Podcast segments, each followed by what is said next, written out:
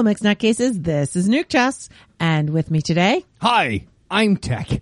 and we are going to be talking about required reading. That's right. These are the books that we had to read. We were required to read them uh, as part of our schooling.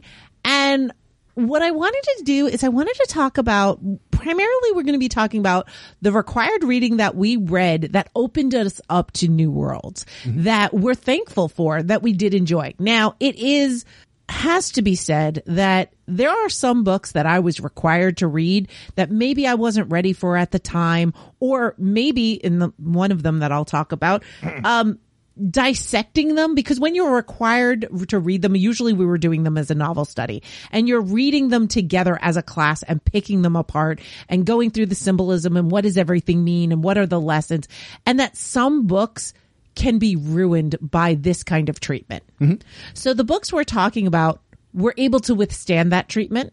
We're able to still be something that we're enjoyable. And as I said, opened up new worlds or are things that we continue to think about. Books that if I hadn't read it in school, I think I still would have read it, Yeah, like and I if still I, would have enjoyed it. yeah, I would have, I, I would have had the choice, but I might not have known it existed. And that's the other side of things. Yeah. There's a lot of that required reading that we read because it's given to us, but we might have never found this book otherwise. And uh, the one that's going to top my list, the, what, the most important required reading for me opened up a whole world to me. Um, and I probably never would have known it existed if it wasn't required reading. Now I had heard the name of the book because I come from a family where I have eight siblings. They all but one of them read this book before me. What was that book, Nutty? Uh, that was I Know Why the Caged Bird Sings by Maya Angelou. It is the first, I believe, of her autobiographies. She actually has seven autobiographies, all detailing different parts of her life. So is that one? Uh, does it read like a book, or is that one of the collections of poetry? it reads like a book. Okay. Um, but because she is a poet, it is so enjoyable to read. And it has a way of bringing you through, um, this, this lyrical quality, you know? Um, and it is, it is based off of, um, the third stanza of, uh, uh, someone else's poem. So it wasn't even one of her own poems. It was off of, um, a uh, Paul Laurence Dunbar's poem "Sympathy," um, but in that poem it says, you know, I know why the cage bird sings. So um, I read this in in high school. There are definitely um, some themes that some people have problems with, but I think are just fine for high school, and definitely things that a lot of students might be facing themselves. Um, as soon as it was written, it was being banned. So I'll ju- I'm just going to say that right now. As soon as it was written, it was being banned. Um, it was written by a black woman talking about what it was like growing up black and in the South. Um, and so of course there are people that didn't like it. Um, but it is quite possibly, you know, one of my if all biographies could be written like this, I would probably read a lot more biographies. Uh, she was actually challenged by her editor and um, novelist James Baldwin to write her own autobiography. And then after reading it, James Baldwin says uh, that it liberates the reader into life and it is a biblical study of life in the midst of death, which just having people talk about your book in such a beautiful way is kind of amazing. But So, in what grade were you when you wrote uh, when you read this? I was in high school, um, maybe 10th grade. Okay. I think maybe 10th Wa- grade. was it part of like a bigger unit? Was it like part of like Black History Month or something Um, like that? so or- for that school year, I believe what we were doing is we were reading American authors. Mm. So it was not part of Black History. It was definitely part of American authors. Um, we did have quite a few, uh, black authors that were part of that curriculum. Mm-hmm. Um, like Richard Wright and James Baldwin and Maya Angelou and things like that.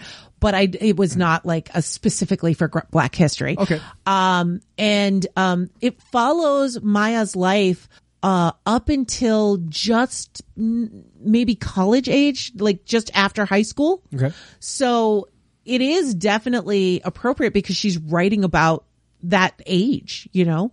Um, so when some of the most horrific things that happen happen to her at an age that the reader is, So the idea of like this isn't good for kids, which is what the book banners say, is kind of crazy because that's no, that's what that's the right age because that's the age she was. Um, but um, no, it's just if like I said, if it because she writes and she is a poet when she's even writing her autobiography, it is just beautiful and it's just written in such a way that you enjoy reading it, even when there are such uh, strong, horrible things happening. But there's little pieces like, um, there's a, a, fight between Joe Louis and a white boxer that is happening. It's a real world thing that happens.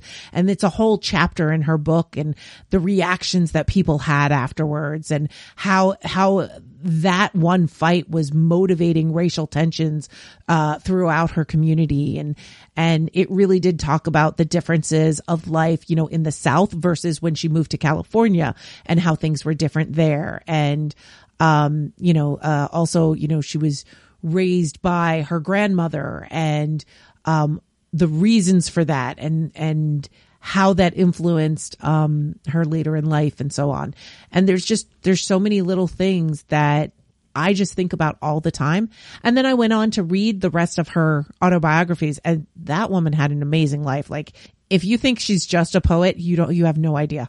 It, it is definitely one of my favorite book series is a series of autobiographies. It's really weird, uh, to kind of think about, but it is. It's one of my favorite book series. She's so influential and uh, such a wonderful person. I love how she's portrayed when she shows up in other TV shows. I have to bring up like how she shows up on The Simpsons at a book fair where she's on a panel.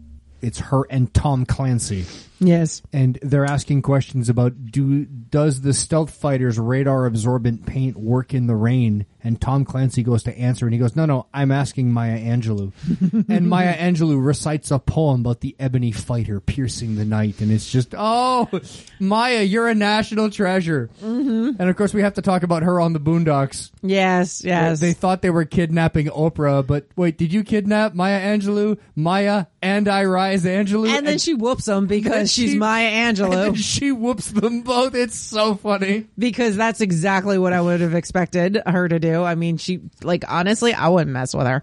Um, yeah, Oh, oh no, no, no, no! You, you- you're not, you're not getting away from that alive. You- No, you tried no, to no, kidnap Maya Angelou. No, she's putting you in a box. yeah, yeah, yeah. You know, she used to run a house of ill repute, right? like, dang, this woman knows what's up. Yeah, no, she's it's amazing. Um, so yeah, so that's that's my life changing book that I was required to read. So required reading, not all bad. Man, And it opened up me up to her poetry, which is amazing. I, I, man, you knock it out the park with the first one, and you leave me here standing like a chump. like, okay, so the, uh, the first book I'm going to talk about, a book I read in it must have been middle school. Yeah, it must have been what grade seven or eight or so. I read a book called Hatchet by Gary Paulsen. Book came out in '86. It's one. It was a Newbery Award winning book. Uh, Hatchet is a book about a uh, young man who um, is uh, in a bush plane with his grandfather, and grandfather suffers a heart attack in midair. And this boy, uh, 12 or so years old, is now stuck in this airplane with his dead grandfather and no way to reach the ground. And the plane crashes into a lake um, in the middle of northern Ontario somewhere. And he um, manages to swim to shore. And the only thing he was able to save from the plane was a hatchet. And he's wearing a windbreaker, like one of those ubiquitous 1980s windbreakers with the pouch in the front and the elasticated waistband. And that's all he's got is a windbreaker and a hatchet. And he's on the side of this lake in northern Ontario in mosquito season, and he needs to survive. And I was reading a lot of survival books at this time, um, and a lot of I was I was really big into. Um, I was really big into survival books and really big into uh, frontier times. I think I read all of Laura Ingalls Wilder and and those books. I I love that type of frontier time. I, I liked those books. I read them all. And then when my teacher said, "Hey, we're going to read this book called Hatchet," I was all in.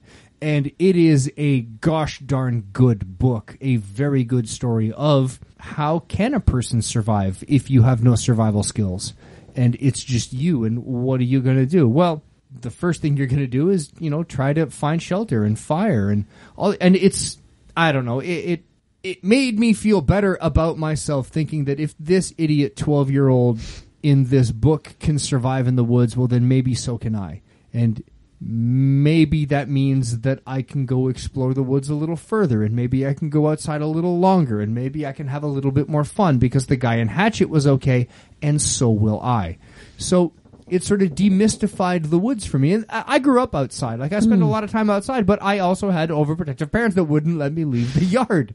Yeah. So it, it was kind of this weird thing. But, you know, then I started wanting to explore more and go hiking and go on trails and go visit the waterfalls or, you know, explore the woods in the backyard of my best, you know, my best friend had this huge backyard with, that went up a mountain and then we started climbing the mountain together and having fun and exploring caves and, well, it wasn't a cave. It was a divot Yeah. in the rocks. It wasn't like I barely fit in the thing. It wasn't a cave, but it felt like a cave. Mm-hmm. You know, and all these explorations that you do as a middle schooler and, and an early high schooler, and it's just it. I don't know. I I really enjoyed that book. Now, Nutty, you. I know you you talk about this book a lot in your professional capacity, but have Mm. you read it? Hatchet? No, I've never read it. Uh, yeah, so that's not, that's one of those required readings that a lot of schools, they're still using, um, and it is still being taught. Um, but no, I didn't read it. Um, so what grade were you in when you read this one? About seven or eight, I think. I was in middle school. Okay, so for seventh and eighth, I remember reading uh The K. I remember reading Old Yeller. I remember Snow Treasure. Snow Treasure was a big one. Um, that's about uh, do you know that one? No. Oh, it's about um a bunch of boys in Poland, and there's this gold that they are trying to hide from the Nazis, and they have to um the what they end up doing is they put it on their sleds and they sled it down the hill Why is that familiar? and are transporting it across uh, this Why? area. Why is that? Fa- I, I know, know. that. Then I maybe know you that- read it. I know that story. Yeah. Huh. wow, that's really familiar. Um, no, uh, also for me, I think at about the same time that I read Hatchet, because remember, I Yeah. love survival stories. I love Yeah. stories of like the 1930s and the 20s and Yeah. frontier. I also read Where the Red Fern Grows. Uh, okay. Yeah. Um, but I um but talk very Yeah. briefly. I know you don't want to. I, I like. Yeah. You talk about this book in a professional capacity do. all the time. So why? Uh because it has a direct connection to what I do professionally. No, no, no, no. But I mean, like, like, are are you? Is it teachers that are asking you? Can Oh, I yeah. read this book? Is that what it is? Okay. Uh, well, it's it's it's not really teachers asking, "Can I read this book?" But they always want to know, "Do we have the material?" I'm trying to be really careful, not talking about what I do for a living. Uh, do we have the material for this book? And yes, we do. Um, and then also like companion books to go with this book. Right, so uh, so if we're doing a unit on it, Apparently, it's the first of five books. really And okay. I, don't want to read the other four because it, it, it was basically this book exploded, Uh-huh. and then they went back to the author with like they backed up a dump truck of money to his house. oh, and can you write more? So it's like one of the books is something like he gets taken to a government facility. it's the same kid every and- time. And he's forced to do it again because they don't believe that a kid could do it, so they make him do it again. And it just it, it, it it's dumb. I, I, I Oh, am that's terrible. I am uninterested. Yeah. No, it's still beloved. And I think one of the reasons that it is so popular is, and I really, really do not like the idea that people say that there are girl books and boy books and that books are gendered, but it is one of those books This is a boy book. that young boys like. This is a boy book. The other thing is, well, and when kids are in school, like they'll say, "Oh, that book's for boys, that book's for girls," and it's like, no, there's no such thing. Like all books for for everybody. Well, I remember reading a bunch of Hardy Boys books. Yeah. And having the Hardy Boys books on the shelf, and then underneath them was the Babysitters Club books. Yeah. And to me, they looked exactly the same. It, there really wasn't much of No. a difference. and they were at the same reading level, I Right. think, too. So I grabbed a Babysitters Club book and started reading it, and then I, I, I- remember being uninterested in the story because I didn't care that Shelley was charging ten cents more than Becky or whatever it was. I just I I did not care. Uh, but I'm thumbing my way through this book, and then all the boys in my class started making fun of me because I was reading a girl's book. Yeah, and there's no such thing. There's no such thing as boys books and girls books, but there is definitely, um, especially with elementary students, uh, typically, uh, it is observed that, and I'm trying to be real careful here because I hate the whole boy, girl, gender, whatever, that there's more than those genders. Books are books. Books are books. Um, but often it is easier to get girls to read than it is to get boys to read. And so finding something that would excite boys to read in elementary school is one of the reasons why this book is still so popular. Um, and that's a big, big part of it. Um, Another big thing that really helped me keep Hmm. reading is the fact that my mom was a librarian.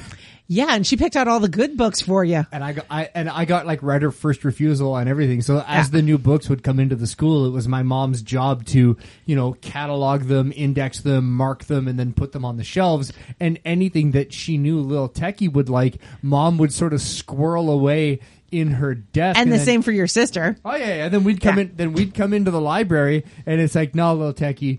This is what you want. the, the, you want you want to read this one and i was reading books about you know fur trappers up north and like i said that's when i started reading the laura ingalls wilder Yeah. i read all of those books They're good. They're really good. and then watched every episode of the tv show I remember the TV show more than I remember the books. I will admit that for sure. Um, so what what surprises me because we are talking about wilderness and stuff like that, and call uh, uh, you didn't read Call of the Wild, no okay? Um, uh, i forgive me i forget the yeah. name of the author Jack London, didn't read any of them okay. and I know there's quite a few of them, and that's that's that like like uh, that that Arctic that Alaskan survival stuff, and Yeah. I probably would have liked it, Right. but no, I didn't. And the one thing I, I find very surprising is uh, I was I always thought Hatchet was a Canadian book, but no, Gary Paulsen's American. Oh, uh, you know what? I often thought Jack London was Canadian because of Call of the Wild. I always thought was a Canadian book, and Right. no, he's also American. um, I did not read that one until I was an adult. I never, it was never assigned to me, but it was definitely assigned reading to other people. Um, and I went through this kick where I went through a lot of the classics and I was going through some of those books. And I think had I read it in school, I might not have liked it as much as I did reading on its own. I don't think I need to read more books from the perspective of a wolf, but it was a really interesting way of um, just kind of getting that idea of this is a whole story told from a non-human perspective. And that was interesting in just understanding that as a literary um, device. So what's your next book? Oh, so um, my next book is um, Shakespeare.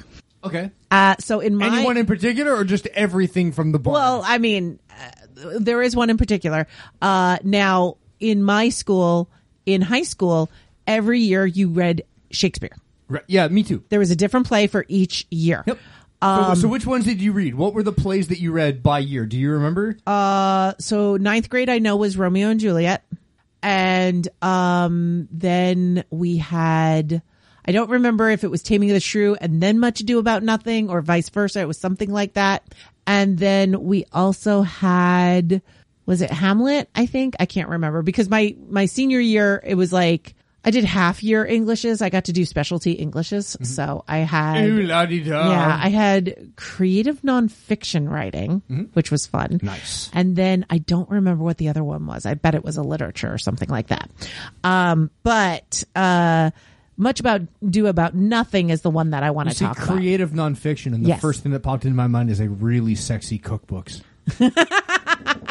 Um, opinion, a, a big part that I remember is opinion pieces. Right. But also it was, you know, An, how an opinion piece on sexy cookbooks. I got published in the paper nice. writing about the death penalty.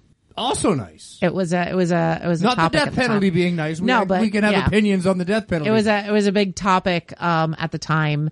Um, Is that when New York State abolished it, or when they it was started it? it was they were talking about bringing it Right. and my piece was against and they brought it and then they got rid of it again and yeah, yeah thankfully but um yeah it was uh uh it was a really fun class but much ado about nothing so we okay. So, so right. which ones did you read again? So, so uh, Romeo and Juliet was ninth grade, and that one I enjoyed it, and I did had much more fun reading it outside of class because my teacher destroyed any fun of reading it in class. He was also the drama teacher, and everything was about him.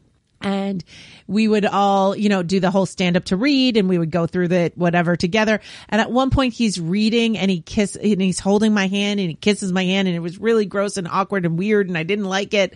Um, and I just didn't like him. Weird. Uh, but I had so much fun just reading the play and my baby sister and I would go through the play and do the different parts together. Uh, while I was going through it so that by the time she got into that grade and had to read Romeo and Juliet, she's like, Oh, I know this. I have got this play. Um, but Much Ado About Nothing was the first of Shakespeare's comedies that I was opened up to. Oh, I think Othello was one of ours, actually. Anyway, um, uh, it's hard to remember what I read because I wanted to and what I read because I had to. But Much Ado About Nothing was the first comedy. I, that's not. That's one that I didn't read. Like we did only the tragedies. Ah, So grade nine was Romeo and Juliet. Grade ten was Julius Caesar. Grade eleven was Macbeth. Grade twelve was Hamlet. And grade thirteen switched every year between Othello or King Lear. So did you read both because you did it twice? No, I never did grade thirteen English. Oh, okay. I needed a fifth English credit to graduate because we had thirteen, Yeah. grade thirteen, which was our our university prep year. Yeah. Um, But you were on track for grade 13. I was thought. on track. I was in grade 13 and uh, I dropped all my classes due to external influences. And then I needed a fifth English, but there was a second, there were two grade 12 English classes that were being offered. There was uh, the regular English and then an English lit. Which I then went back. I went back for an extra year of high school to take my English lit class, which then allowed me to graduate. And the the books that I read in that English lit class are going to come up Okay. uh, in in my list of books. But uh, you know, we read. Uh, so yeah, the, the, yeah, I only read the tragedies, only to find out later that oh no no, he's a comic writer, and he's a gosh darn good. Yeah, yeah. The, the the comedies are probably some of the best, like As You Like It and Midsummer Night's Dream and things like that, like where they get like really wild and crazy. Uh, Much Ado About Nothing, I absolutely love because it's a lot of patter back and forth and and um Does Taming of the Shrew count as one of the comedies? um I think so. Yeah. Because they turned that into a '90s movie called Yes. Ten Things I Hate About You, which is one of my favorite movies. There's a an Elizabeth Taylor version of Taming of the Shrew too. Really, Yeah, we watched that in school. like Cleopatra, yeah, Elizabeth yeah. Taylor. She's young. She's super young in it too. Oh wow. Because remember, she started acting as a child. She she and um I think Judy Garland were contemporaries. Oh really? Okay. Yeah. So um uh but Much Ado About Nothing was just so much fun and it's so much fun to read aloud and it's just that very sarcastic back and forth um kind of comedy that I love. And it really opened me up and then I started um kind of devouring after that and going through lots of other Shakespeare comedies. Um, and then I, that's actually how I discovered all the Shakespeare that Kenneth Branagh put out, uh, because he did a, re- a I love Kenneth Branagh's Much Ado About Nothing, even though Keanu Reeves sucks in it so bad. um, he is so terrible. It is painful to watch him. Uh, he actually went and studied with the Shakespearean company in England and somehow got worse. I don't know. It, it was, I'm sorry, Keanu. I know you're the internet's boyfriend. Don't do Shakespeare. but I think I think my favorite of the Shakespeare that I wrote that I read, excuse me, that I wrote that, I read was uh, Macbeth. And I remember being in grade 11 and we as a whole class was having a very hard time understanding Macbeth and we we could not get past the old English and the iambic pentameter and it was very very hard for us to understand what was going on. And there's a pretty pivotal scene in the story of Macbeth where Lady Macbeth is trying to convince him to kill the king. And it's like, well, what if we fail? We fail. You know, that scene. yeah. Um, and we could not understand what was going on in it. So, you know, I got to give a big shout out to my English teacher, Miss uh, Miss Linda Payne. Thank you, Miss Payne.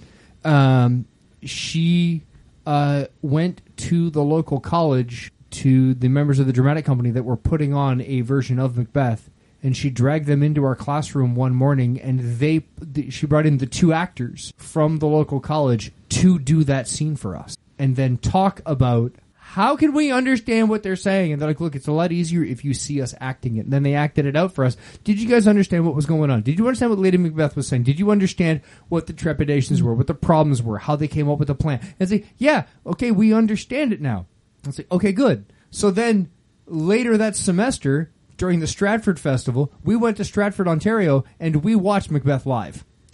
Lucky. We got to do that. We got to go to Stratford. I want to do this. And um, the fact that you could have these old timey plays with old timey English that don't make any sense, full of herewith and forsooth and uh, you know uh, wherefores and things that I don't understand, but then the swords come out and like people die, and it's Shakespeare tragedy, so a lot of people die, like like stuff happens.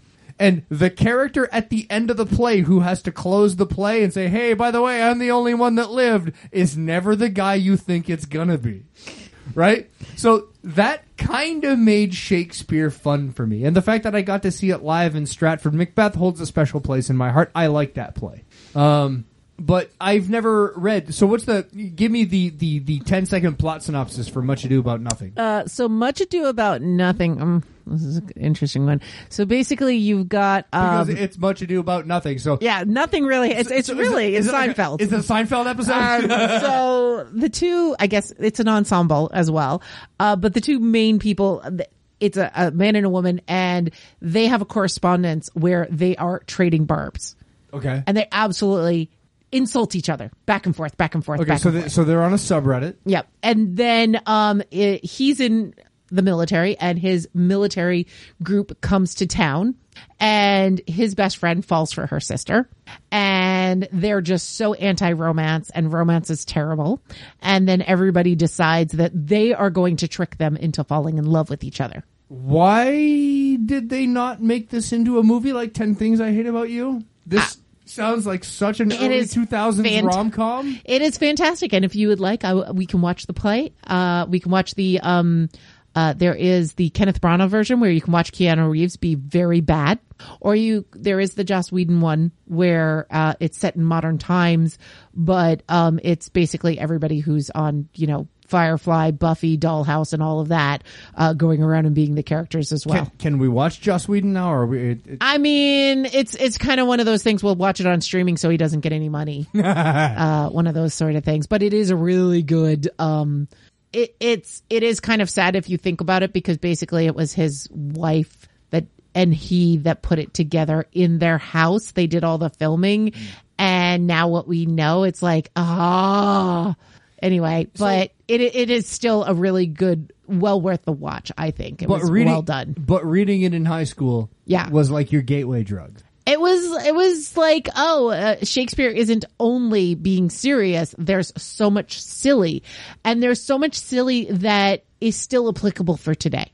I- you know they say that there's only so many stories and Shakespeare wrote most of them. Right, but there's also there's also a place for serious, Mm-hmm. and there's so much more to Shakespeare than just Romeo and Juliet Yeah. in the balcony scene.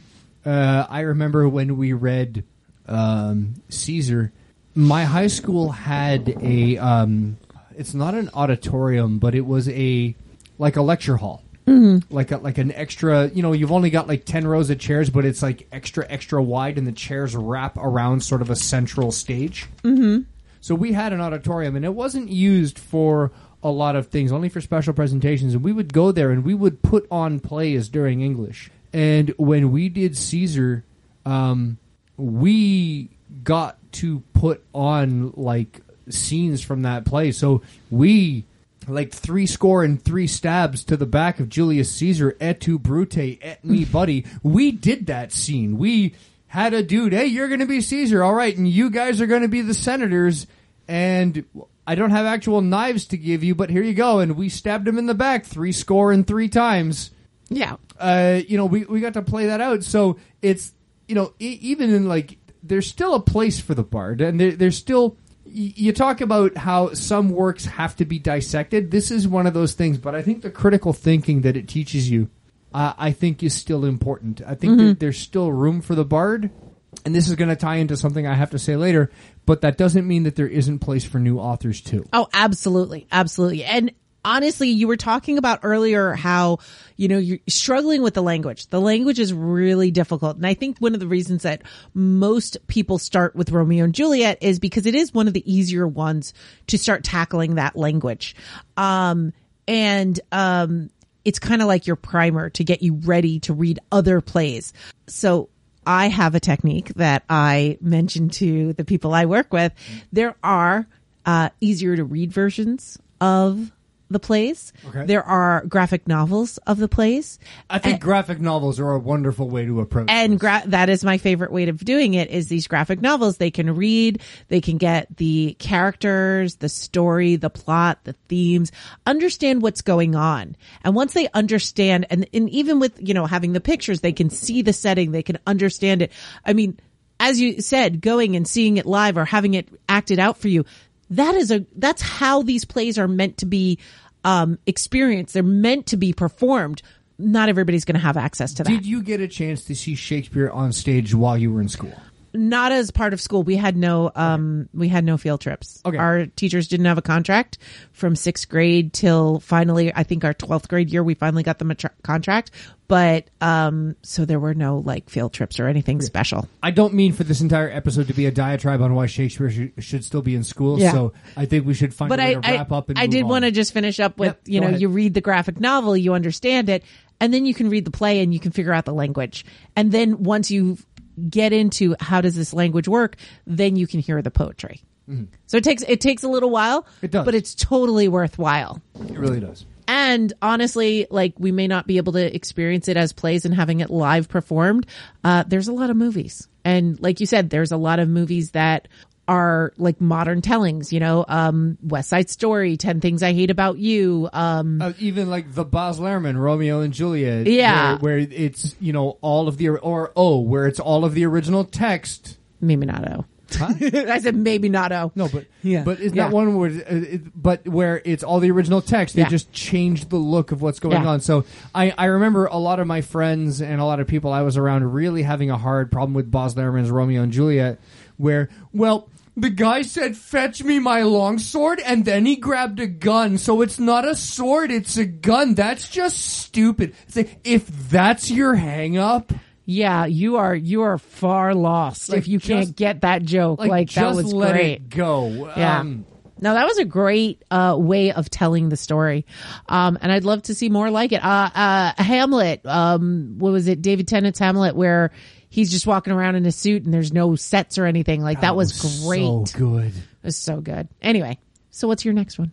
Uh, my next one's a book I read in high school English. Mm-hmm. Yet again, thanks thanks to Mrs. Payne, um, because she's amazing. And uh, we read a book called Flowers for Algernon, Mm. written by Daniel Keyes in 1966. It won a Hugo and a Nebula.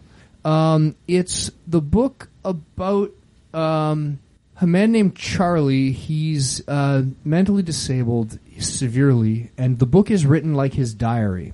So it's very, very hard to read as you start the book because it's full of grammar mistakes and spelling mistakes, and it's it's almost impossible to read as it starts because it's almost not English. That it is being read by somebody is being written by somebody that has severe intellectual difficulties.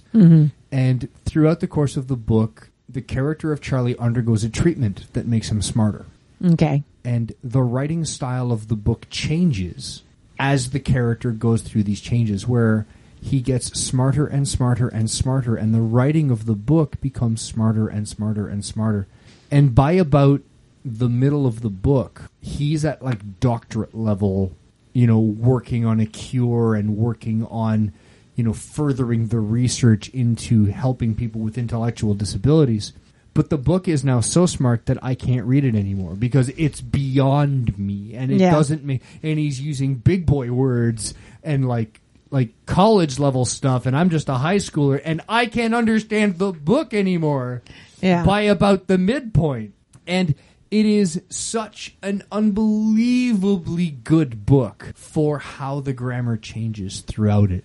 Uh, I really, really enjoyed it. It's a very sad book, uh, but sad, sometimes being sad is okay. And uh, I read this in high school. At the same time, I was taking English and I was taking a sociology course. And when we got to the we got to a unit in sociology on different types of intellectual disability and different types of psychological conditions. We were reading Flowers for Algernon at the same time we watched the movie that it that was made from it called Charlie. So I watched the movie and read the book at the same time in the same semester in two different classes, which was kind of cool because I got to hand in the same papers in two classes with a couple things changed and and did okay. That's pretty cool. But um, the movie is not nearly as good as the book for one big reason is that the book is timeless. There's nothing in the book that says it's this year or that it's this time. That it, it could happen today or it could happen 50 years in the past or 60, 70 years in the past. And it would all kind of work out the same. The book doesn't really date itself. The movie is super early 70s the the bell bottom pants and the music and the look and the feel and it, the movie's very dated. Yeah. The book is not. And but the but the movie's quite good, I have to say. Hmm. Um, I haven't read or watched either. but members of your family have. Yes.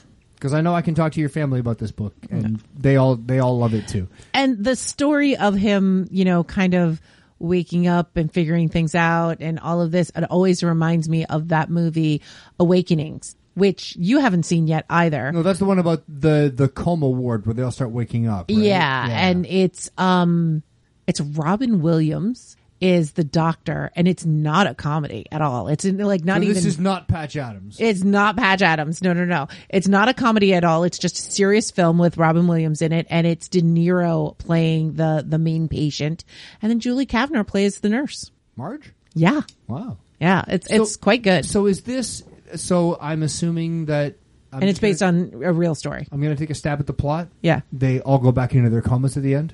uh, yeah. It, it it does go back. Uh, it only works. The medication only seems to work for a little while, and they haven't figured out why. Um, and the person that it happened to had a couple of times where they were able to wake up again. And it's not that they were in comas; they were just um, nonverbal, unresponsive. So they weren't asleep; they were just not there. The the title "Flowers for Algernon." Yeah. Algernon is a little mouse that Mm. they tried the treatment on the mouse first, and the mouse became so smart that he could talk to the mouse by writing in Sanskrit, Oh wow. and the mouse would write back to him, and they would say hello, and he could talk to Algernon. And then one day, while doing his research, he comes into the lab to find that Algernon is dead. Oh. And that's when they realize that the treatment doesn't last. Hmm. And the second half of the book is him regressing in intelligence until the end of the book is just as hard to read as the beginning because he's lost all of the advances that he had. So that's why it's flowers for Algernon. Yeah. It's there he's waking this mouse that sort of set about his downfall Oh. it's it's a gosh darn good book that I really enjoyed reading. I, I'm I'm I'm really dreading that we're gonna have like this like well actually moment where hmm. some people are gonna respond back to this episode like that book is awful because it creates these horrible things. It's, well, no, but I liked it. Yeah. And- And, the other thing is you read this in high school. Yeah. You know, there's a lot of things that 30 we- years ago, that we've read if we read with today's eyes might be a little bit different. Yeah, because they because I, w- I will say maybe one thing that like I've been dancing around the language a little bit. The, this book was written in 1966. I read it in the early 90s. This book has flagrant and gratuitous use of the R word Yeah. because that's what people were called then. That was And the, and you know, there that's still a, a diagnosis, but even yeah, yeah, even if it, it wasn't a diagnosis, it was used a lot more commonly for Yeah. people with uh, special needs. Yeah. Right. And, you know, that's not a word that I'm going to use today. Nope. But it's in this book. So Yeah. if you're sensitive to that, maybe you might not want. Well, it's kind of a like okay, we understand that that's there, but that doesn't mean that the book is bad. No, well, it's just like Huck Finn, right? Yeah. Like, okay, so we're not going to talk about the character named N-word Jim. Yeah. But that doesn't make the book bad. Yeah. It makes the book a piece about its time. and it's important to recognize that time like it, you you don't this is why you don't ban books because there's a word in it, right? You number one, you don't ban books. Um, all the best books were banned, though. I will say that if you want to, if you're saying, you know, I'd really like to read something, but I have no idea what, just look for banned books, and you know you're going to find something good. Uh, it really does end up being a great book list. Don't worry, Nutty. We'll get Yeah, there. we'll get there. Um, well, I mean, I, I, uh, I'm. I'm curious now how many Shakespeare's were banned because you know that there's there's been some Shakespeare that had be, to be banned. Well, I find it weird that Romeo and Juliet uh, doesn't get on the banned list for high schools when you think that it's the love affair of a 14 year old and a 12 year old. It lasted three days and five people died of suicide. I'm sorry, they unalived themselves. They unalived themselves. Yes, yes. Right, we- Okay, so yes, uh, uh, many of Shakespeare's plays are now banned in Florida because of cross-dressing and gender switching of characters. oh, Florida, you keep on going. yeah, that's that's what I found just but with a quick little um preview. But yeah. Um yeah, no, I I there's a lot of things that um you have to you have to look at that not just the time but you ha- we have to understand that it doesn't make it okay it doesn't make it okay but it means that we need to have that context and understand and reflect we don't say these words now and this is why we don't say them we have better words so I'm going to switch gears here. We're going to talk about a novel that I read in elementary school. I think I was in fifth grade, fourth grade, something like that. Um, and it is The Bridge to Terabithia by Katherine Paterson.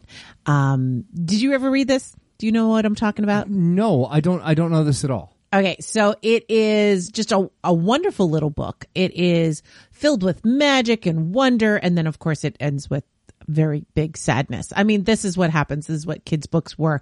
It was, oh, you love this book, somebody's going to die, and you're going to be heartbroken. Um, but uh, it is a Newbery winning uh, book, so of course somebody had to die, right? Um, and um, I guess it was uh, it came out. It was originally published. Um, the year I was born. So that's kind of cool. Um, but it's about fifth graders. And it right? won the Newbery. It did. And just from your your first response there, and from the, the Yeah. weirdo name this book has, I'm like, wow, this sounds a lot like the Chronicles to Narnia. I guess they mention Narnia mm-hmm. in this book. Yeah, pretty much. So it's not that they're transported to another world. It's but that these two kids, they create another world. Their, their imagination has this kingdom for themselves, which they call Terabithia. Mm-hmm. And the bridge there is they are swinging on a rope over a river.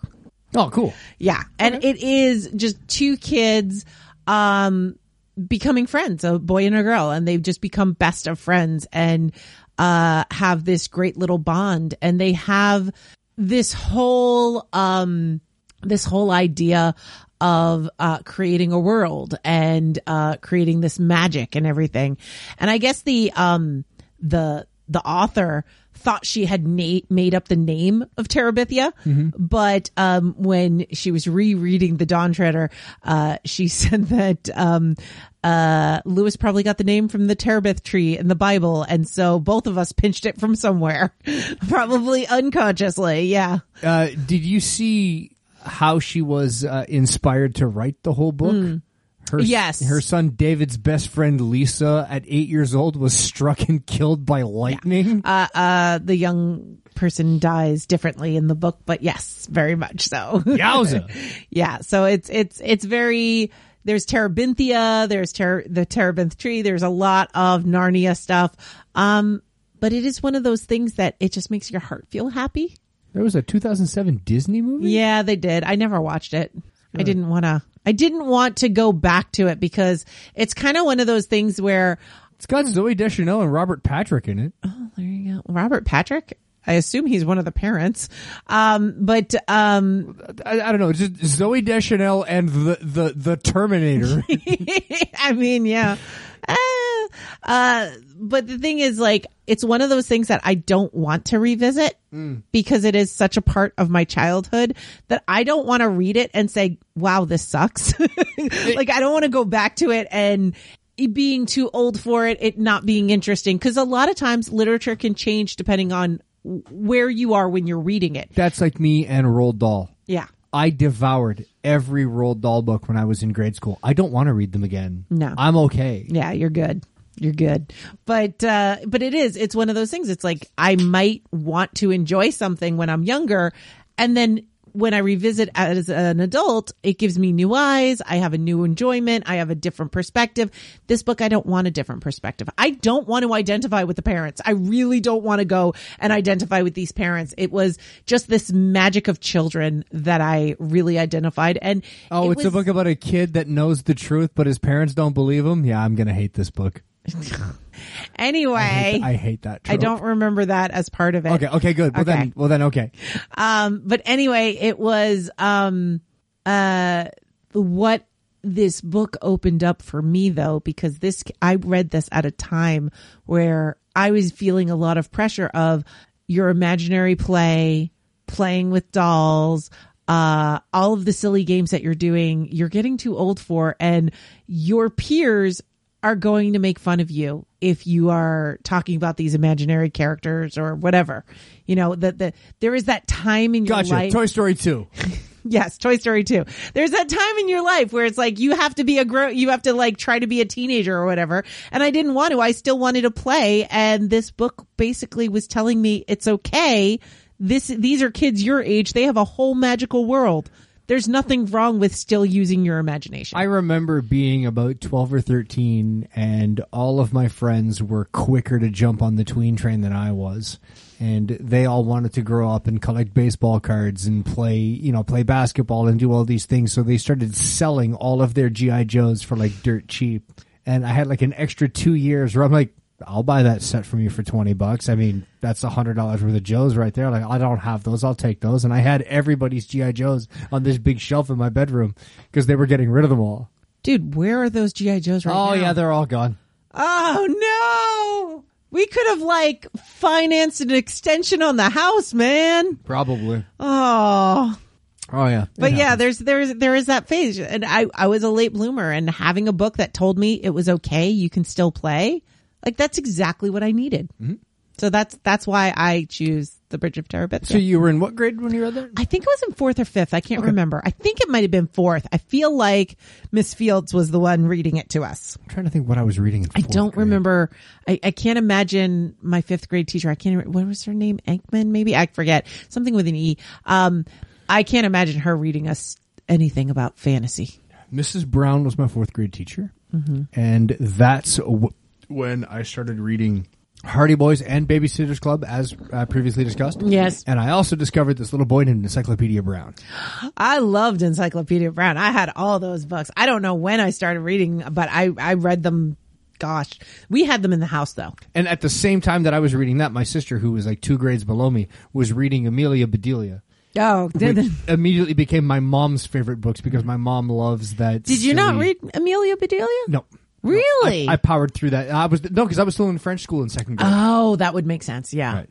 There's no French Amelia Bedelia, huh? There, there may be something similar, but I don't Yeah, remember. But you were reading Tintin and uh, what's the other one?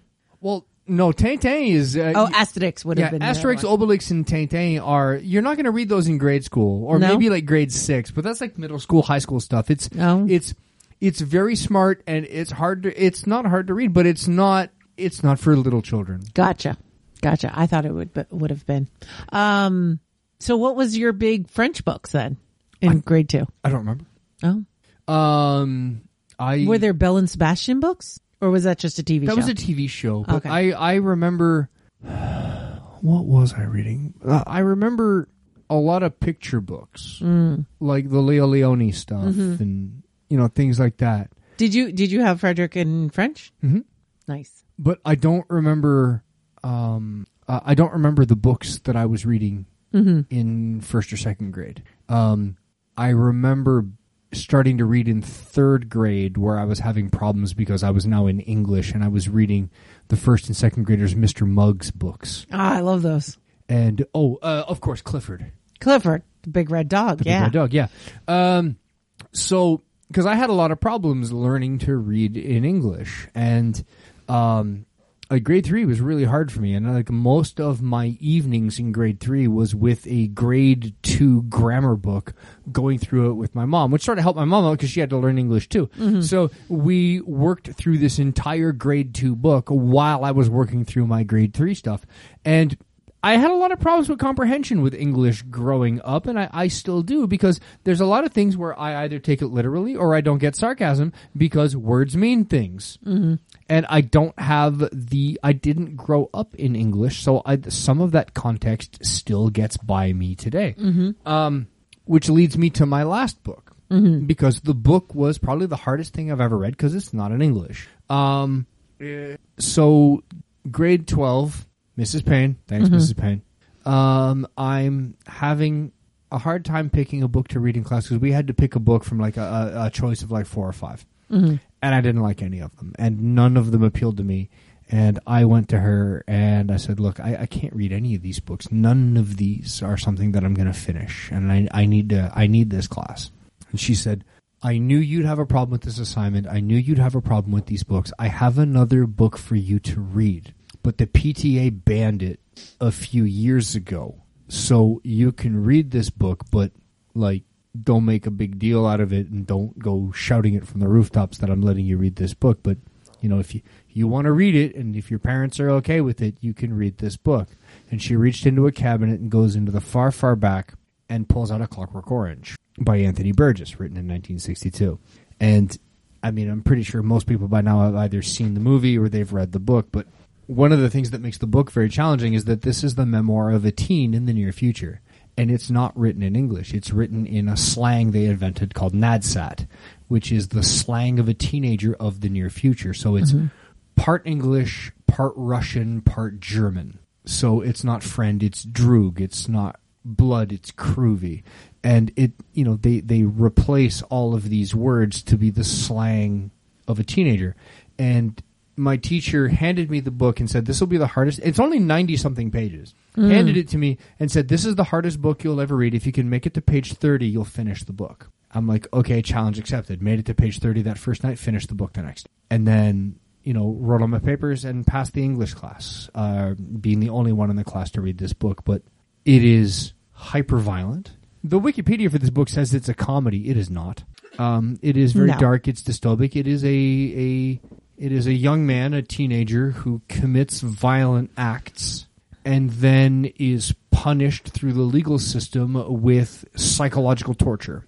And not only and despite being you know, he's a complicated character this this this young man and despite all the hyper violence as they call it that he causes he's also a big fan of classical music and the psychological torture that he's meant to endure not only teaches him to abhor the violent acts that he creates but it causes him to be physically ill every time he hears his favorite classical music Yeah. and the poor kid is tortured by this. It's like not. He goes, no, no, not my beloved Ludwig van. It's like, yeah, they ruined Beethoven for you to get you to stop killing people, and you know it brings up a lot of important questions. And as a as a young little homie, little techie, I really liked this book. Not because I identified with the character, and not because I wanted to commit violent acts, and not because you know I it glamorized it, but it was just a good book and it's hard to read and trying to like figure out this new this new slang and try to you you pick up what all the words mean through context. It is brilliantly written. Um and yeah i really really enjoyed reading that book. The movie not so much. The movie's dated just like, just like the book is timeless the movie's dated. The movie's like super 70s and while you can read about the super violence and the stuff that he does, it's kind of okay. But when it's brought on screen as they home invade a couple and then Yeah. beat and murder them, all set to putting on the Ritz, mm-hmm. you know, that's really hard to watch. Yep. Yep. It's not as hard to read. Yeah, there's a lot of things that are easier to read than they are to watch. That that was a a truism for for this one. Um, I have read the book. I have watched the movie. Okay. Um, I do think that the book is much better. And yeah, the language is a little tricky. I, I read it older, So I think it was less of a challenge than if I were, you know, what would you say you were in ninth grade? Uh, no, no, I was in grade like eleven or twelve. 11 or 12 sorry um but i yeah it it definitely was a easier to read than it is to watch um uh, particular scenes. Um i think that that home invasion is probably that and there's a couple other scenes that are probably some of the hardest stuff. You couldn't make that movie today. Ooh, no, wow, it'd be very different. yeah you couldn't do that today. They they, they people would riot And I, I just, I don't know why I keep thinking because the character's name is Andy. yeah So I'm like, oh yeah, that movie with Andy McDowell in it. No, No, uh, no, it's no, Malcolm, Malcolm. McDowell. annie mcdowell somebody else yes, that, that would be a very different movie. yeah yeah no it's um Well- it's it's quite a good one But yeah. my beloved Ludwig van. yes um but uh yeah no that's and, and there's something about that that one that i really like because it, it really does go into the whole idea of um you know controlling you know we're trying to control his mind. And what did we cure him? Did we stop him from being violent because we made him feel sick whenever he was violent? Or is that just you know the, he's still a violent person? You've just you know it's it's uh, if you go into um uh Buffy with Spike and the chip like if he's got a chip in his head that makes him feel pain if he wants to do something violent he's not a good person If we he's just to- being controlled If we have to destroy all of your Yeah. redeeming qualities to stop the most horrible parts of you, did we really help you? Exactly, exactly. You know, so it's it, it really is one of those big think pieces. Uh, so I'm so that one's super banned. It was even banned in your own school. Um, I forgot to mention Bridge to Terabithia is is also often banned. For what? It sounds so innocent. It really does. You're gonna laugh when you find out. Okay. So, um, it has uh, frequent target of censors, ranks number eight on the American Library Association list for most commonly challenged books. what? of 1990 to 1999 and What? the ALLA list of 2000 to 2009 it was ranked number 28 um it is because uh, the challenges from stem from the de- death being part of the plot uh frequent use of the word lord outside of prayer Oh, because they're going, oh, Lord. yeah and allegations that it promotes secular humanism new age religion occultism and satanism and has some offensive language By, because the kids make up a whole world. Yep. Yep. And because one of the the characters uh doesn't wasn't raised in the church and goes to church once and was like, "Oh, the Jesus story, it's really pretty, but I don't think that happened." and yeah. oh no, not secular humanists. Whatever shall we do? Yeah. It's it's yeah. Oh man. oh, so I've got. Well, I, I want to get to books that I think we should add to the list in a bit. Uh, before we do that, Yeah. um, I did want to talk a little bit about what are what is one book, just one. You only get to choose one. Yeah. that can be retired from that required reading list that you did not enjoy. Oh. I got a few of them, but I'm I'm choosing one in particular. Uh. Yeah, I've got one too, and I think we both got the same one. The Pearl by John Steinbeck. All right, I'll let you take that one. Yeah, The Pearl by John Steinbeck. Yeah. Just it's such a downer. It, it is. And, I know it's- it's, really easy to teach. Like that's one of the reasons why they use it. But it is one of those books that by breaking it down ruins it. I think I would have enjoyed that book better had I just been able to read it instead of breaking it down. Hashtag dead babies.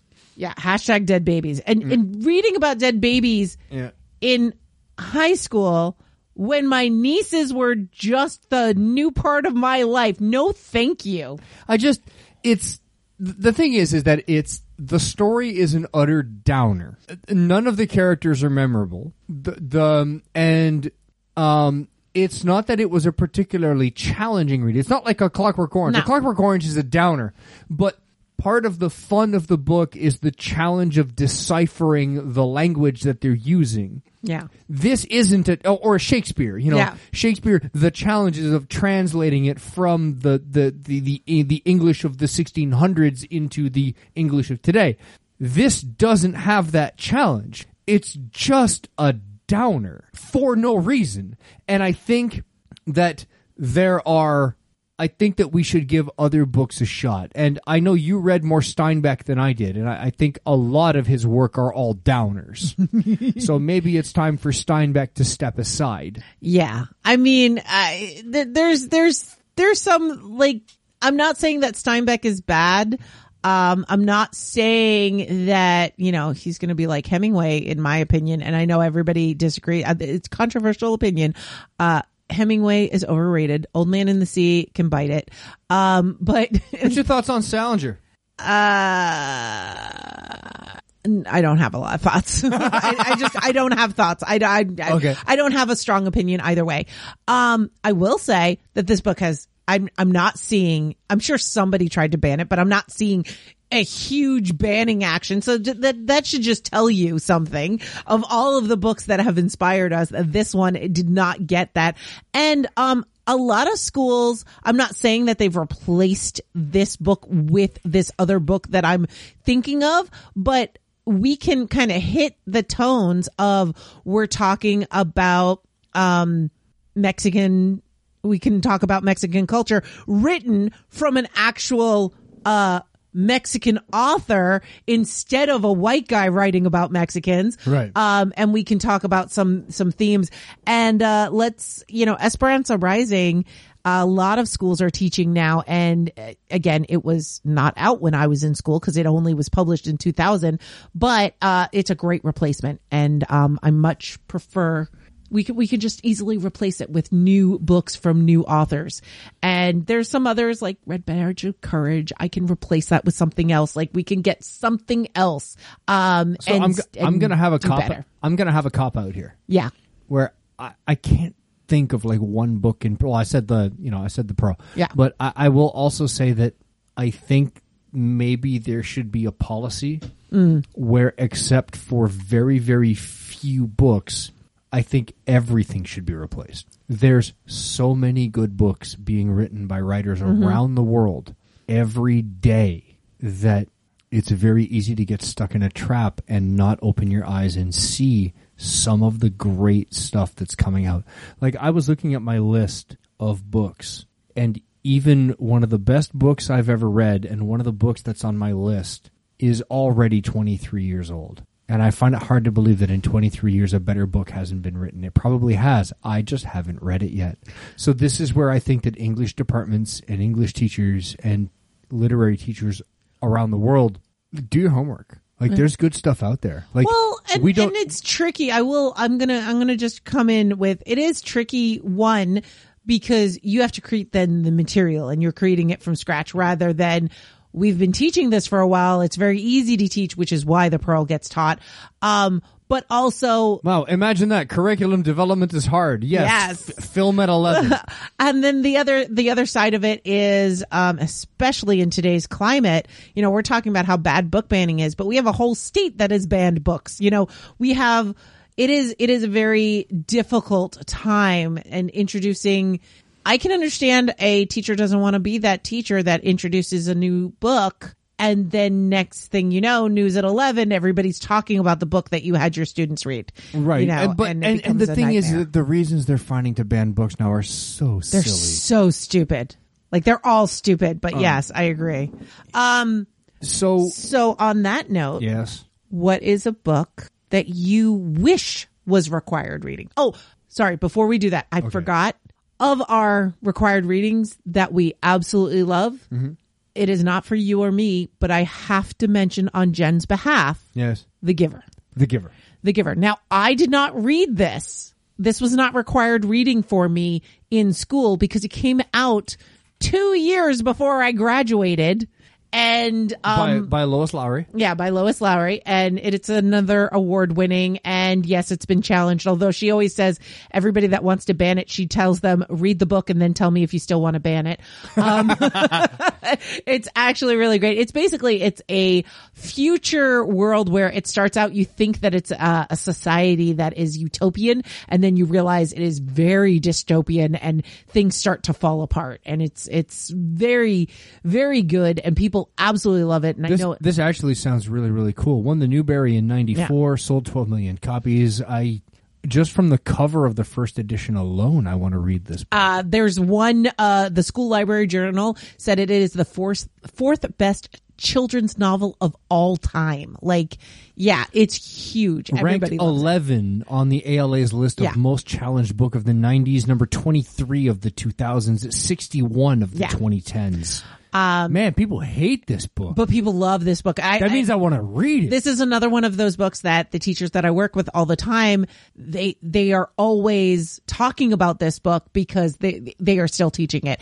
And, um, yeah, so this book came out when I was in high school. It's still an, you know, by your means, anything over than 20, older than 20 years, but it, it's still relevant and it's especially relevant today. You know, you, It- it- no, it- controlling children is what led to all of this. So you you you know there's there's definitely that cautionary tale happening. Um so what do you want to add to the list? Okay, so here's uh, two things. So Mm-hmm. so you've said it twice now, and you've said it differently both times. So that means I've got two books. Okay. Because the first one is that is there a book that you wish you had read at the time? And yes, there is. Because if I think back to myself in high school in the early 90s, mm-hmm. yes, there's a book that I wish I'd read at that time. Okay. But if you ask me, is there a book that a book that I think should be added now? Mm-hmm. Yes, there is, and it's different because I wasn't in high school when this book was written. Gotcha. So, first off, a book that I wish I read in high school, Slaughterhouse 5 by Kurt Vonnegut. I love this book. As a soldier that's been overseas, as a soldier that has seen some stuff, and as a soldier that has come back home a little bit different than I was when I left. If you want to know what that experience is like, written by a man that did it himself, because Kurt Vonnegut himself was an American soldier during World War II in the European theater. He was a prisoner of war in a town called Dresden. And at the end of the war, uh, the um, the RAF and the RCAF firebombed the village, the city of Dresden, and killed 65,000 people overnight. Kurt Vonnegut was saved because he was uh, sleeping in the freezer of a slaughterhouse, the fifth freezer, Slaughterhouse 5. Now you know what the title is. And he was saved. The book is semi autobiographical ish. It's the story of a soldier named Billy Pilgrim Yep. uh, going through the story of what happened in Dresden, but at the same time, he is, I think they say he's unstuck in time. Yes, he is unstuck in time.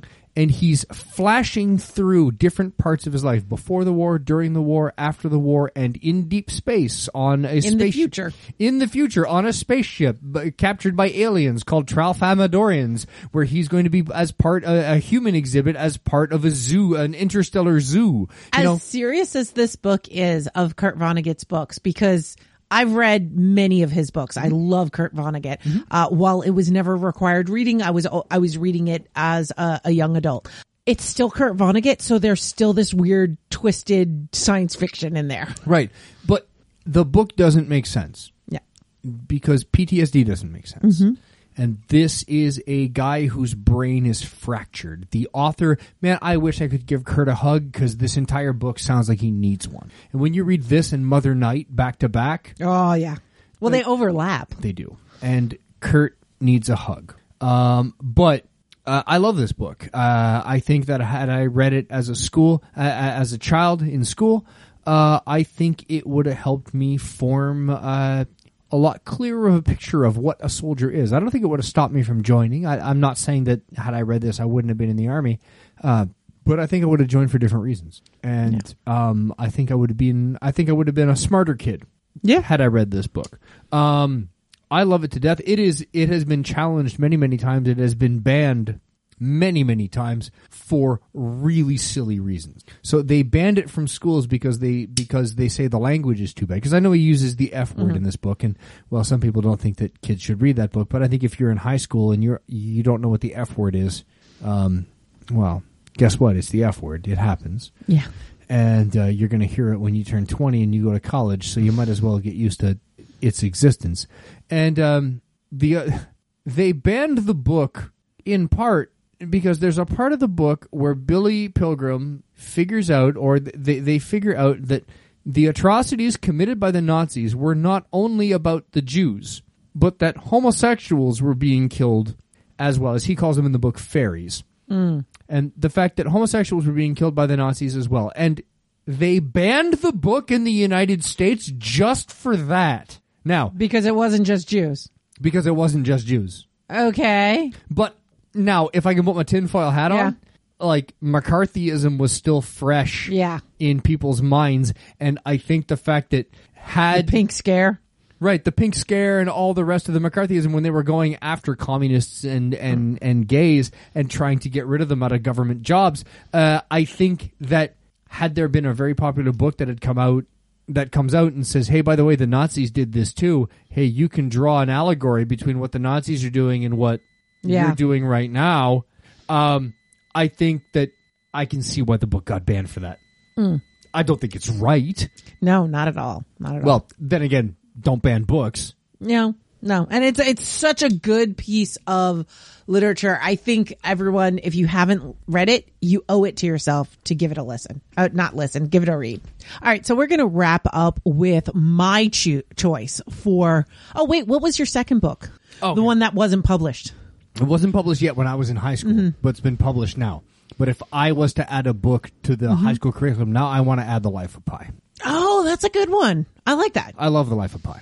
Uh, and for people that haven't seen it or haven't seen the uh, Ang Lee movie, um, Read the book read the first. book. Read the book. But they're both good and they're both amazing. And, and it is one of the very, very rare times I found where the movie was not worse than the book. Yeah. It was just different. It's also one of those where I I don't think you will get angry at the book if you read it first, but I don't think that you should watch the movie first. Yeah. I think you should read the book because I think having read the book makes the movie better. Um, as was apparent from the people that sat behind us at the theater who had no idea what they were watching. I um, this is one of the very few books that I've read where I actually got uh, well, this and some Kurt Vonnegut Mm. are the very few books I've read where finishing the book filled me with a sense of accomplishment, where I could put the book down on my table and go, "I did a thing today. I read this book." Yeah, when you you get that feeling of like, yeah, I did. I read that. that was good. I don't want to spoil it for anyone who maybe hasn't read the book, but The Life of Pi, the last three pages, mm-hmm. just at the very, very end, the character has a revelation about his worldview that changed the way I think about everything in my life. And the The Life of Pi is a book by Yann Martel, came out 2001, won the Man Booker Prize, won the Canada Reads. Uh, it is it, the book changed my life. And I will say, if you're looking for book lists, Canada Reads is a great place. to Canada. Reads is a wonderful place to find some great, great books. all the every- books I've read that have been Canada Reads winners, I've really enjoyed. Uh, so the one I wanted to talk about, uh, we're going to go back to banned books because it made a lot of news a couple years ago um, after being banned. And I, if you want to have a conversation about that, we could do a whole episode just talking about that because I went through the PTA meeting. I went through everything. You want to do an episode on banned books? I think this is the episode where you claw your librarian friends in. I, well, actually, I, I had that as a plan. I wanted to do that years ago, and I still need to do it. But um, the it's a graphic novel.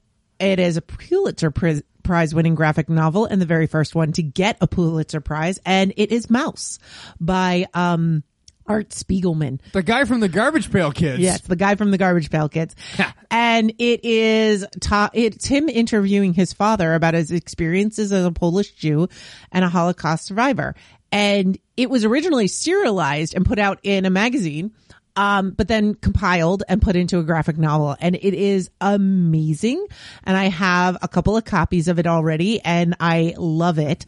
And when it became, but it's a it's a graphic novel, and they're all mice. It's it's like Yeah. Fievel Mousekewitz, and the yeah, they're they're all mouses, and then uh, what is it again? Like the Germans are cats, Yes. and Americans are dogs. I think, but anyway, there's a code. No, it, it's it's not that far into it. It's just mostly about this mouse family, you Yeah. know. Anyway, so it's um it's quite good. Um and there's a couple of different timelines and we're going through, you know, interviews and and and so there are some times where it's not all mice. Like sometimes you'll see stuff in um actual humans, which is one of the um objections uh, one of the objectionable scenes they said but whatever um it, it's really well. It is a. It, it's well written, and it's a great way to put all of that information into context. I mean, we all read Anne Frank, and I'm glad that I read Anne Frank. I assume you read Anne Frank.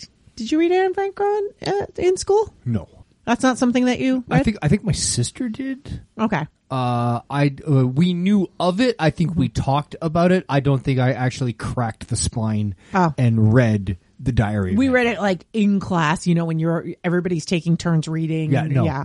No, um, so, um, but I would I would add this in addition to that, and it's a way of giving perspective to a historical point of time and understanding the impact. And there are a lot of curriculums that have written this in. There are a lot of states that have turned around and said, no, uh, we're going to ban this because we are fascists. Um, Well, and the, the, it, it's I'm int- simplifying. Yeah, it's interesting how they choose to ban it because there's a lot of coded language in how Mm-hmm. it's happening because they can't just out and out ban it because right. because they don't want to talk about you know the concentration camps and how Jews were treated during World War II because if you say that it's bad. So they they scratched they scra- they scratched and scratched and scratched to try to find anything they could. And there's one tiny little panel on one tiny little page Yeah. of this book of a girl mouse with her top off and you see cartoon boobs Well, it's no, it's one of the scenes that it's actually a human, but it's a, Yeah. a somebody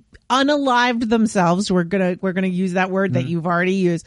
Unalives themselves in the bathtub, and it's talking about the author's mother. Yeah. and finding their mother or the Yeah. the father's finding his mother But- in in the bathtub, and the objection is there's a, a nipple. Yeah yeah but but the- Not that this is a you know not anything not- else. Not Yeah. about not about the suicide or anything Yeah. else. But but the thing that bothers me is that the boob, the nipple that you see, it's a circle and a dot because it's a tiny little part of a tiny little page, and all you see is a circle and a dot. It could be Homer Simpson's eyeball for all we care for the level of detail that we're getting. yeah, it's it's so inconsequential. That's the objection. Well, because they had to find something. That and and language. Oh yes, There the was some foul language you have to understand. Yeah, but um, yeah, there's a, a whole there's a whole bunch of um arguments and so forth um that people have made against it, but I think that it is such a powerful piece. And it really does show that graphic, I think we did a whole episode on this. Can graphic novels be literature? So this is not the first time that we are talking about this uh book but it i'm going to say again it is worth reading. Even if you're not a graphic novel person this is one of those ones that you're going to want to try out. You're going to want to, uh it, it's important. And i think it would have been really good for me to have this as a perspective because really the only perspective that we had of the victims of World War II was Anne Frank. And while Anne Frank is a piece of literature, it's a very important book. Having only that one perspective kind of limits What year was Maus understanding. written? What year was Maus written? Uh, it, well, it was released uh in comics from uh, 1980 to 1991. Um, and in 1991 is when it was actually published. So I could have had it in my curriculum. Um, but I don't, I think it was still relatively new as a collected piece. No, the one the one criticism that I have about you know reading this in school in the time in the nineties is that I very much remember reading periods in my English classes in high school and being told that reading is reading and magazines aren't reading and comic books aren't reading and you know if it's not if it's not prose written on a page by an by an approved author then it is not reading. So you know uh comic books graphic novels uh magazines even i was told at one point that I, I, I have been told a couple times in my life that I enjoy reading nonfiction. Nonfiction reading is not reading. And they are wrong. Of course, they are wrong. And comic books are reading, and Yes, audio everything is reading. Audio books Audiobooks are are still reading. reading. Yes. So just shush your mouth Yes. Yes. and and let people read what they want to read. Okay, yeah, okay. Now the one thing I can see is that maybe for development as a reader, where you're trying to challenge people to read harder and harder materials, that maybe a magazine article or a newspaper is not going to have the challenge level that maybe you're looking for as an educator. But that doesn't mean you should stop them from reading the newspaper. Yeah, Like you- it's it's you want to have the variety. You want to have nonfiction and fiction reading. You want to be able to uh, introduce that variety. But for a lot of people, if they're starting to build up their skills, graphic novels are a great way to start that. It'll start with the sparking their excitement. It'll start with um, building up that that that skill set. And the idea that this doesn't count as reading is so frustrating. One of the things that I tell my the the educators that I work with is we can also include like when the if the kids' parents are reading to them for at bedtime, that counts as reading too.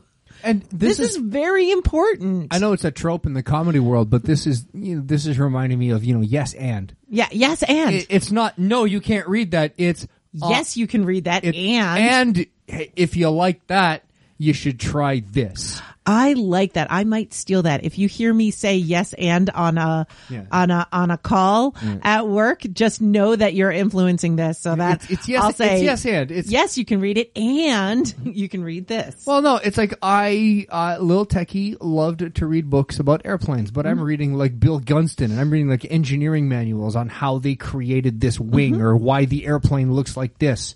Mm-hmm. I- yes. And have you read the biography of the Wright brothers yet? Yeah. Lil Techie, you might want to read the biography of the Wright brothers and then the biography of Chuck Yeager and Yeah. then and then know, and then the these- right stuff, and then this, yeah, and then yeah. the right stuff, and then all these other books about things because you like airplanes. And one of my nephews, uh, when he was in elementary school, absolutely loved Minecraft and Star Wars and all of this. And he had a teacher that told him he wasn't allowed to do any more book reports on anything Star Wars or Minecraft or anything like that. And that he should choose a normal book, Because like something boys- about because baseball. boys like baseball. Exactly. I, rem- I remember Yes. this. And it was so frustrating. Like, he's not interested in that. Like, why would you, if, if he gets to choose for his own book report, why are you limiting it to things he is uninterested in? But yeah, all reading is reading and never let somebody shame you. Well, I, there is a, so Henry Rollins, uh, Tech and I love his spoken word stuff. And don't call it comedy. It's not, it's, it's, He's a raconteur. It's, yeah, it's spoken word. spoken word. And uh, he he's talking about you know uh, dating and asking people what book did they read, and you know, and when they'd say Harry Potter, he's like, read an adult book, and it's like, you know what? No, uh, young adult counts. What is the difference between reading a young adult novel or a James Patterson novel or anything else because the average James, Patter- James Patterson novel is written at a fifth grade level. A lot of young adult books are written at a harder reading level. So it's no, there's nothing wrong with it. But you know what's the difference between YA and adult fiction is YA tends to have happy endings. So what? Well, a little hope in the world is just fine. Well, I went from young adult books about airplanes to then reading Stephen Coonts, you know, Flight of the Intruder. Mm-hmm, What's the difference between Stephen Coonts and the YA books about airplanes? Is that it was still all about the airplanes, but he put one spicy scene Yeah. in all of his books. And guess what? I didn't really like the spicy scene because why do I want to watch a spicy thing about, oh, Jake Grafton's finally going to get it on with Callie on the beach in, in Vietnam? It's like, or the, the beach in Thailand. Can you go back, back to, your, to the airplane? Can you go back to your A6 intruder and keep bombing the Vietnamese, please? Can we, can we get back to the, you know, Jake Cool Hand Grafton and Tiger Cole in the, in the, in their A6? That's what I'm here for. I mean, All right, buddy, just go back to Macross. That's all you care about is the plane. Da, da, da. Even then, Macross, Minmay, could you stop singing My Boyfriend's a Pilot now and can we get back to the airplanes? Where's my boy Roy Focker? Ooh, kawaii ne, man crush. So yeah, uh, tech. All you cared about was the airplanes. It's a life choice. Thank you for not judging. I'm not judging. I'm not judging at all. But yeah, all reading is reading and never feel shamed for what you're reading. I, I know that I've heard uh, some people talking about like, oh, I, I like reading and I'm doing air quotes naughty novels. Um, and I'll put them inside book jackets or I love Kindles because people don't know what I'm reading. And it's like, don't feel ashamed of that. There's nothing wrong with reading things that are spicy. If you like spicy, read the spicy. even when they're not spicy. But like, uh, my coworker Mm. had a Kindle, and she would be out with us in the field. And when things weren't going on with the experiment that we were doing, she'd have time to read her book, Mm-hmm. and she wouldn't tell us for a long time that she was reading Dune because that was too nerdy. it's like, dude, you work in a lab. Yeah, you work in, you work in a research lab. You're reading Frank Herbert. I mean, congratulations, well done, welcome to the club. But, uh, but yeah, she wouldn't tell us that she was reading Dune for a while because well, that was just too nerdy and too embarrassing and too much to explain as to why. Yeah. There's, there should be no shame in whatever you're reading. All reading is good. We don't have to like the same things. And, um, hopefully, uh, some of the reading that you did that was required reading opened you up to books and made you love, uh, the written word and didn't make you hate it. so if there is something that you were required to read and you feel like you're a better person for having read it, please write in, let us know, drop it in the discord. Uh, let us know what are some required readings that you are really ex- excited that you got to read. Or on that note, because I'm sure a lot of our our audience has children. If your kids are reading a cool book Yeah. that that that you would recommend that you enjoyed them reading or that they seem to really enjoy, please let us know that too. I'm I'm really curious to know what the what the kids nowadays uh, are reading. I Yeah. don't know why I said it like that. I'm just being weird. I don't now. know. You're just being an old man. You're about to put an onion on your belt. It's And by the, the, fashion way, of the time. and By the way, get off my lawn. Crazy kids. Yeah. So thanks for joining us. Let us know what is your required reading and um, we'll talk to you later. Bye. Bye, everybody.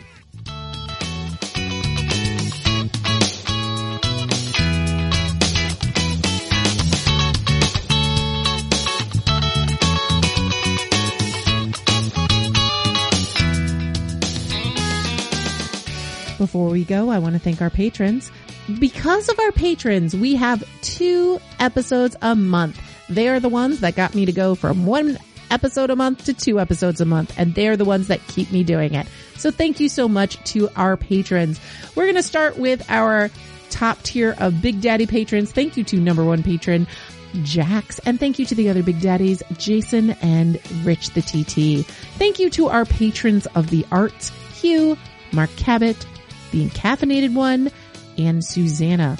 And to all of our other patrons, the, the lifeblood of this Patreon campaign, thank you so much. You are keeping us going. You are letting us know that you want to hear more. So thank you to Shane, to Selganor, Andy, Clifford, Grig, Harold, Ian, Justine, Ken, Kinsey, the Bathtub Mermaid, Mike, the Radical Geek, Will, and Zachman. Thanks so much for all of your support.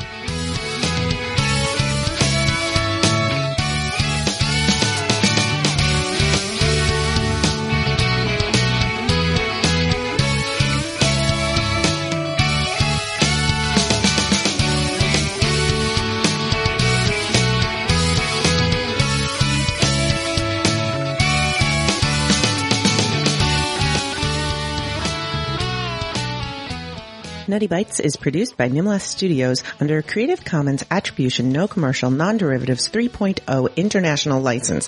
That means you can't change it without my permission. You can share it and send it to your friends. Just link back to me, my site, and everything. We live at nimlas.org, which has links to everything social media, including facebook.com slash group slash Nutty Bites and patreon.com slash nukejoss or call 347 Nutty 42.